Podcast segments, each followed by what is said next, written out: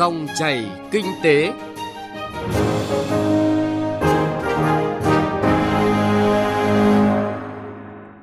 Các biên tập viên Thành Trung và Xuân Lan rất vui được gặp lại quý vị và các bạn trong dòng chảy kinh tế trên kênh thời sự VV1 Đài Tiếng nói Việt Nam. Chương trình hôm nay thứ tư ngày 27 tháng 12 có những nội dung sau đây.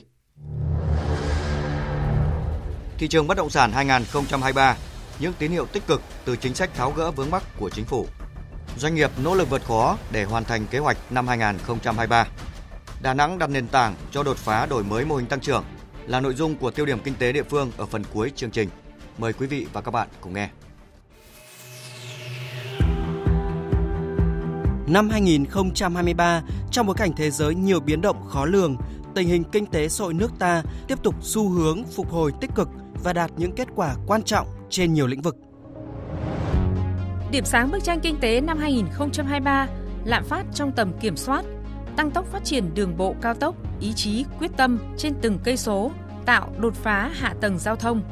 Nhìn lại hoạt động sản xuất công nghiệp 2023, nỗ lực giữ vai trò động lực dẫn dắt tăng trưởng. Hiệu quả của các gói hỗ trợ phục hồi kinh tế 2023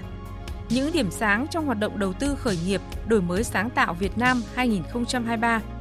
Những nội dung này được phát sóng trong các chương trình Dòng chảy kinh tế trên kênh Thời sự VV1 từ ngày 20 tháng 12 năm 2023 đến ngày 5 tháng 1 năm 2024.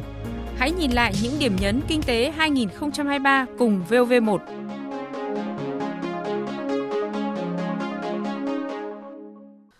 Vị và các bạn, những ngày cuối năm 2023, hàng loạt dự án bất động sản được triển khai ở nhiều địa phương trên cả nước, trong đó đáng chú ý là những dự án nhà ở xã hội dành cho người có thu nhập trung bình.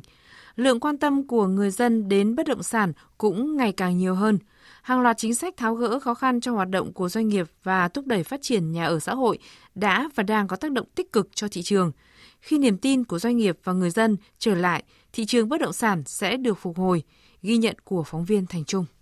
Theo Hiệp hội Bất động sản Việt Nam, những tháng cuối năm, nhà đầu tư và người dân quan tâm tìm hiểu về bất động sản nhiều hơn. Tại thành phố Hà Nội, các sàn giao dịch bất động sản đã mở cửa trở lại sau khoảng một năm không hoạt động. Theo phân tích của các chuyên gia, trong năm 2024 và trung hạn, bất động sản vẫn là lĩnh vực có tiềm năng phát triển tốt. Một khảo sát mới đây của Hiệp hội Môi giới Bất động sản Việt Nam về động thái của chính quyền địa phương trong thực thi chính sách mới được ban hành cho thấy có tới 50% doanh nghiệp được khảo sát nhận xét cơ quan quản lý tại địa phương đã bắt đầu thực hiện các cơ chế chính sách để tháo gỡ khó khăn cho thị trường bất động sản. Ông Nguyễn Anh Tuấn, Tổng Giám đốc Công ty Cổ phần Phương Đông cho biết. Chính phủ trong suốt năm 2023 thì cũng đã rất là tích cực và chỉ đạo thường xuyên để các bộ ngành tháo gỡ khó khăn cho các doanh nghiệp. Thì đến thời điểm cuối năm nay thì cơ bản các đề án luật cũng như các cái phương án về mặt quy hoạch của các tỉnh thành thì đã hoàn tất. Với doanh nghiệp chúng tôi cảm nhận là cái hành lang pháp lý cũng như là cái quy trình đầu tư và các cái quy trình giao đất cũng sẽ thuận lợi hơn rất nhiều so với uh, cách đây một năm thì đó là một cái tín hiệu rất là tích cực cái vấn đề thứ hai là cái vấn đề mà vốn để sắp xếp các ngân hàng tích cực hơn điều tiết cái nguồn lực cho vay bất động sản nó phù hợp để doanh nghiệp có đủ cái khả năng cung ứng vốn để đưa vào đầu tư và đưa sản phẩm vào thị trường. Chưa bao giờ các động thái từ chính phủ để tháo gỡ vướng mắc cho thị trường bất động sản lại quyết liệt như thời gian gần đây. Rất nhiều cơ chế chính sách liên tục được ban hành. Các bộ, cơ quan quản lý các cấp, tất cả hệ thống ngân hàng đều vào cuộc. Mới đây nhất, ngày 17 tháng 12 năm 2023, Thủ tướng Chính phủ tiếp tục ban hành công điện về việc tiếp tục thực hiện quyết liệt, kịp thời, hiệu quả các giải pháp thúc đẩy thị trường bất động sản phát triển an toàn, lành mạnh, bền vững. Chuyên gia kinh tế, tiến sĩ Cấn Văn Lực cho rằng thị trường bất động sản sẽ có nhiều triển vọng hơn trong thời gian tới khi những khó khăn của doanh nghiệp tiếp tục được tháo gỡ. Cái điểm tích cực nữa à, liên quan đến à, thúc đẩy đầu tư công thì rõ ràng là nó cũng sẽ thúc đẩy lan tỏa sang nhiều lĩnh vực khác và trong đó có bất động sản. Ngoài ra thì à, chúng tôi thấy rằng là vấn đề về nghĩa vụ tài chính, vấn đề về tiếp cận vốn đối với bất động sản cũng đã dễ thở hơn và nó cũng đã được tháo gỡ một phần. Tôi lấy ví dụ liên quan thị trường trái phiếu doanh nghiệp và đặc biệt là cũng đã giãn một số những điều kiện ngặt nghèo À, liên quan đến phát hành trái phiếu doanh nghiệp à, cho tới sang năm để hỗ trợ thị trường trong thời điểm khó khăn hiện nay. Đánh giá về tiềm năng thị trường bất động sản, ông Nguyễn Quốc Anh, Phó Tổng Giám đốc kênh thông tin bất động sản.com.vn cho rằng thị trường hiện tại vẫn có nhiều tiềm năng dù hầu hết các bên giữ tâm lý nghe ngóng và quan sát diễn biến thị trường. Việc lãi suất ngân hàng giảm cùng những chủ trương, chính sách hỗ trợ thị trường bất động sản thời gian gần đây đã tác động tích cực đến tâm lý người mua nhà. Tôi nghĩ rằng là cái nhà ở xã hội thực chất đó vẫn là luôn là loại hình mà nhận được sự quan tâm rất lớn của thị trường. Chỉ là vấn đề rằng là chúng ta không đủ nguồn cung để đáp ứng thôi. Khi mà lượng hàng nhiều hơn,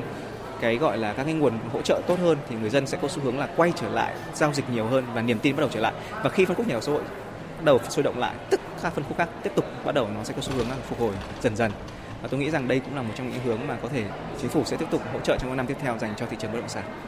Mặc dù thị trường đã có những dấu hiệu phục hồi tích cực, nhưng trong thời điểm khó khăn này, các doanh nghiệp cần có động thái phù hợp để tự cứu mình. Việc huy động vốn nên gắn với mục đích sử dụng cụ thể, giảm đòn bẩy tài chính, hạn chế đầu tư giàn trải. Phó giáo sư tiến sĩ Đinh Trọng Thịnh, giảng viên Học viện Tài chính cho rằng, chính sách tháo gỡ khó khăn cho thị trường bất động sản cần xác định rõ mục tiêu hướng tới của từng địa phương, thậm chí là từng dự án cụ thể. Giải pháp trước mắt cần hướng đến các dự án, các doanh nghiệp có năng lực thực sự để sớm đưa các sản phẩm bất động sản ra thị trường, góp phần vào sự phục hồi của nền kinh tế cái thị trường bất động sản nó còn có rất nhiều vấn đề. Đặc biệt trong đó là cái phân khúc nhà ở cao cấp. Thì rõ ràng đang có những cái vướng mắc mà các cái doanh nghiệp bất động sản phải tự mình tái cấu trúc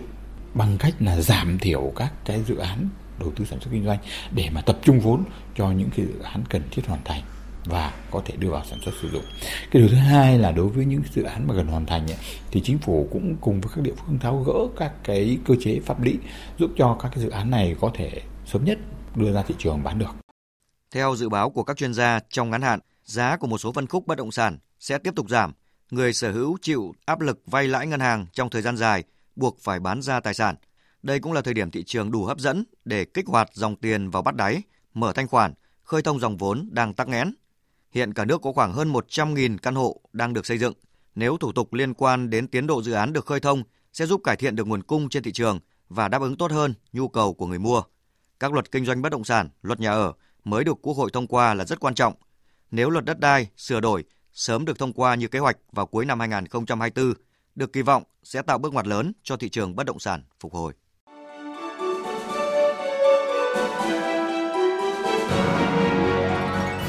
Dòng chảy kinh tế, dòng chảy cuộc sống.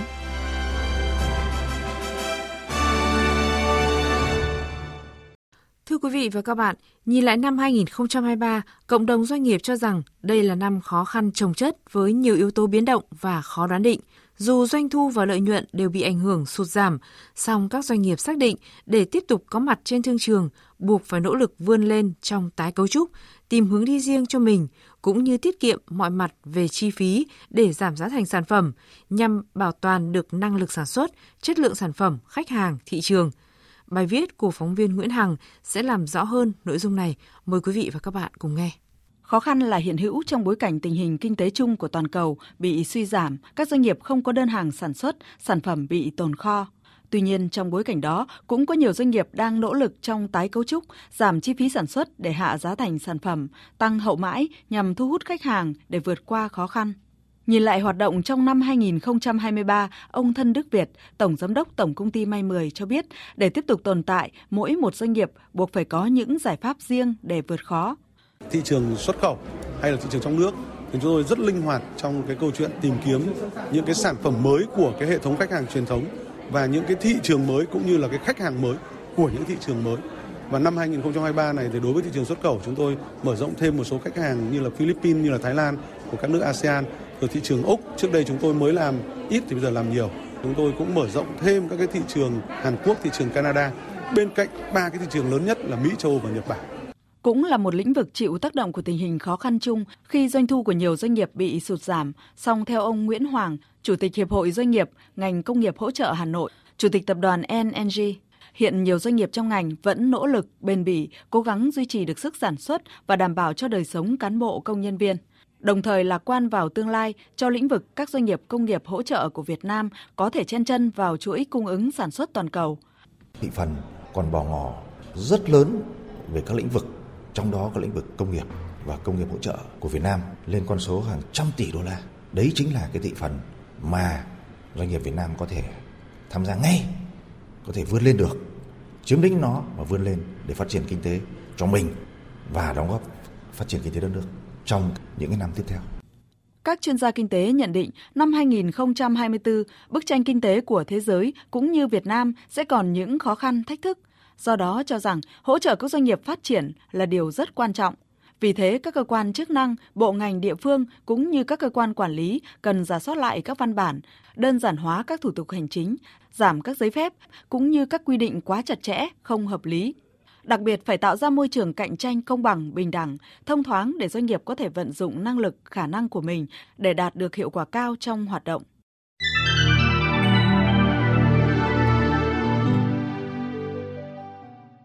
Thưa quý vị và các bạn, thực hiện nghị quyết số 43 của Bộ Chính trị về xây dựng và phát triển thành phố Đà Nẵng đến năm 2030, tầm nhìn đến năm 2045, thành phố Đà Nẵng đã đổi mới mô hình tăng trưởng, phát huy các động lực mới và cơ cấu lại các ngành, lĩnh vực kinh tế. Năm 2023, Đà Nẵng chủ động tìm động lực mới cho sự phát triển của địa phương, trong đó có hệ sinh thái công nghiệp bán dẫn, trí tuệ nhân tạo, AI – thành phố thực hiện nhiều giải pháp đặt nền tảng cho phát triển chip bán dẫn, một trong những đột phá để đổi mới mô hình tăng trưởng.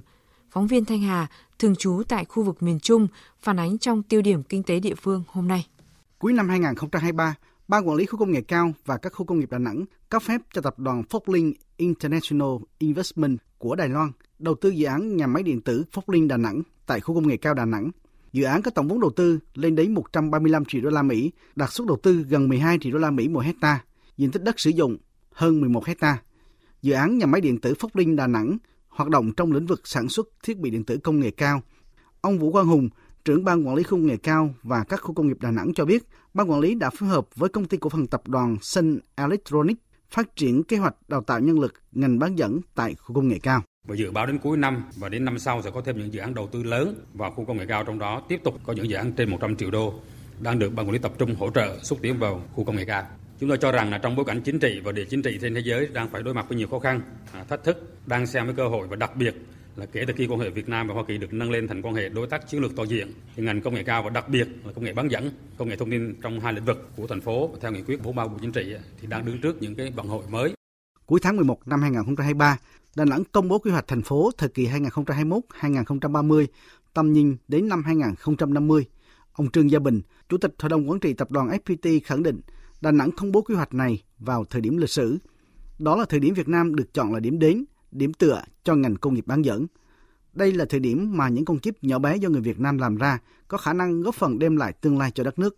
FPT hiện nay đang đào tạo khoảng độ 17.500 học sinh sinh viên và chúng tôi đã ký kết và sẽ đào tạo một cách quy mô lớn chưa từng có về nguồn nhân lực làm semiconductors. Chúng tôi sẽ đi gặp tất cả các công ty hàng đầu như Intel, như Synopsys để bàn về kế hoạch nhân sự tương lai của các bạn. Năm 2023 là năm Đà Nẵng quyết liệt đặt nền tảng cho công nghiệp chip bán dẫn. Từ ngày 14 đến 18 tháng 11 vừa qua, đoàn công tác của thành phố Đà Nẵng do ông Nguyễn Văn Quảng, Bí thư Thành ủy Đà Nẵng làm trưởng đoàn đã có những buổi làm việc với các công ty tập đoàn hàng đầu Hoa Kỳ trong lĩnh vực vi mạch bán dẫn trong khuôn khổ chương trình tọa đàm bàn tròn kết nối doanh nghiệp Hoa Kỳ và các địa phương Việt Nam do Bộ Kế hoạch và Đầu tư, Đại sứ quán Việt Nam tại Hoa Kỳ, Tổng lãnh sự quán Việt Nam tại San Francisco và Hội đồng Kinh doanh Hoa Kỳ ASEAN phối hợp tổ chức. Cùng với đó, trong khuôn khổ chuyến công tác tại Hoa Kỳ, lãnh đạo thành phố Đà Nẵng có các buổi gặp gỡ làm việc với các công ty tập đoàn hàng đầu trên lĩnh vực vi mạch bán dẫn. Ông Nguyễn Văn Quảng, Bí thư Thành ủy Đà Nẵng khẳng định thành phố chúng ta cần phải đi nhanh, đi sớm, tiếp cận và đón cái cơ hội này. Bởi chúng ta hoàn toàn có đủ khả năng để triển khai, thực hiện vào hai cái lĩnh vực. Đó là đào tạo nguồn nhân lực trong lĩnh vực thiết kế, chip bán dẫn và trong cái giai đoạn về đóng gói kiểm thử. Và đây cũng là một trong những cái quyết tâm của chúng ta cần phải thực hiện thì chúng ta mới có cái điều kiện để đổi mới cái mô hình tăng trưởng và đảm bảo cái sự phát triển bền vững theo đúng cái định hướng uh, theo nghị quyết 43 của Bộ Chính trị trong phát triển kinh tế xã hội của thành phố. Thưa quý vị và các bạn, Đà Nẵng là địa phương có nhiều khu công nghệ cao, khu công nghệ thông tin tập trung, công viên phần mềm nhất trong khu vực miền Trung. Cùng với nguồn nhân lực chất lượng cao, hạ tầng giao thông đô thị thuận lợi, có thể nói Đà Nẵng đã đặt những viên gạch đầu tiên trong hành trình thực hiện giấc mơ đột phá đổi mới mô hình tăng trưởng. Nội dung này cũng đã kết thúc dòng chảy kinh tế hôm nay. Chương trình do biên tập viên Thành Trung và nhóm phóng viên kinh tế thực hiện. Cảm ơn quý vị và các bạn đã quan tâm theo dõi.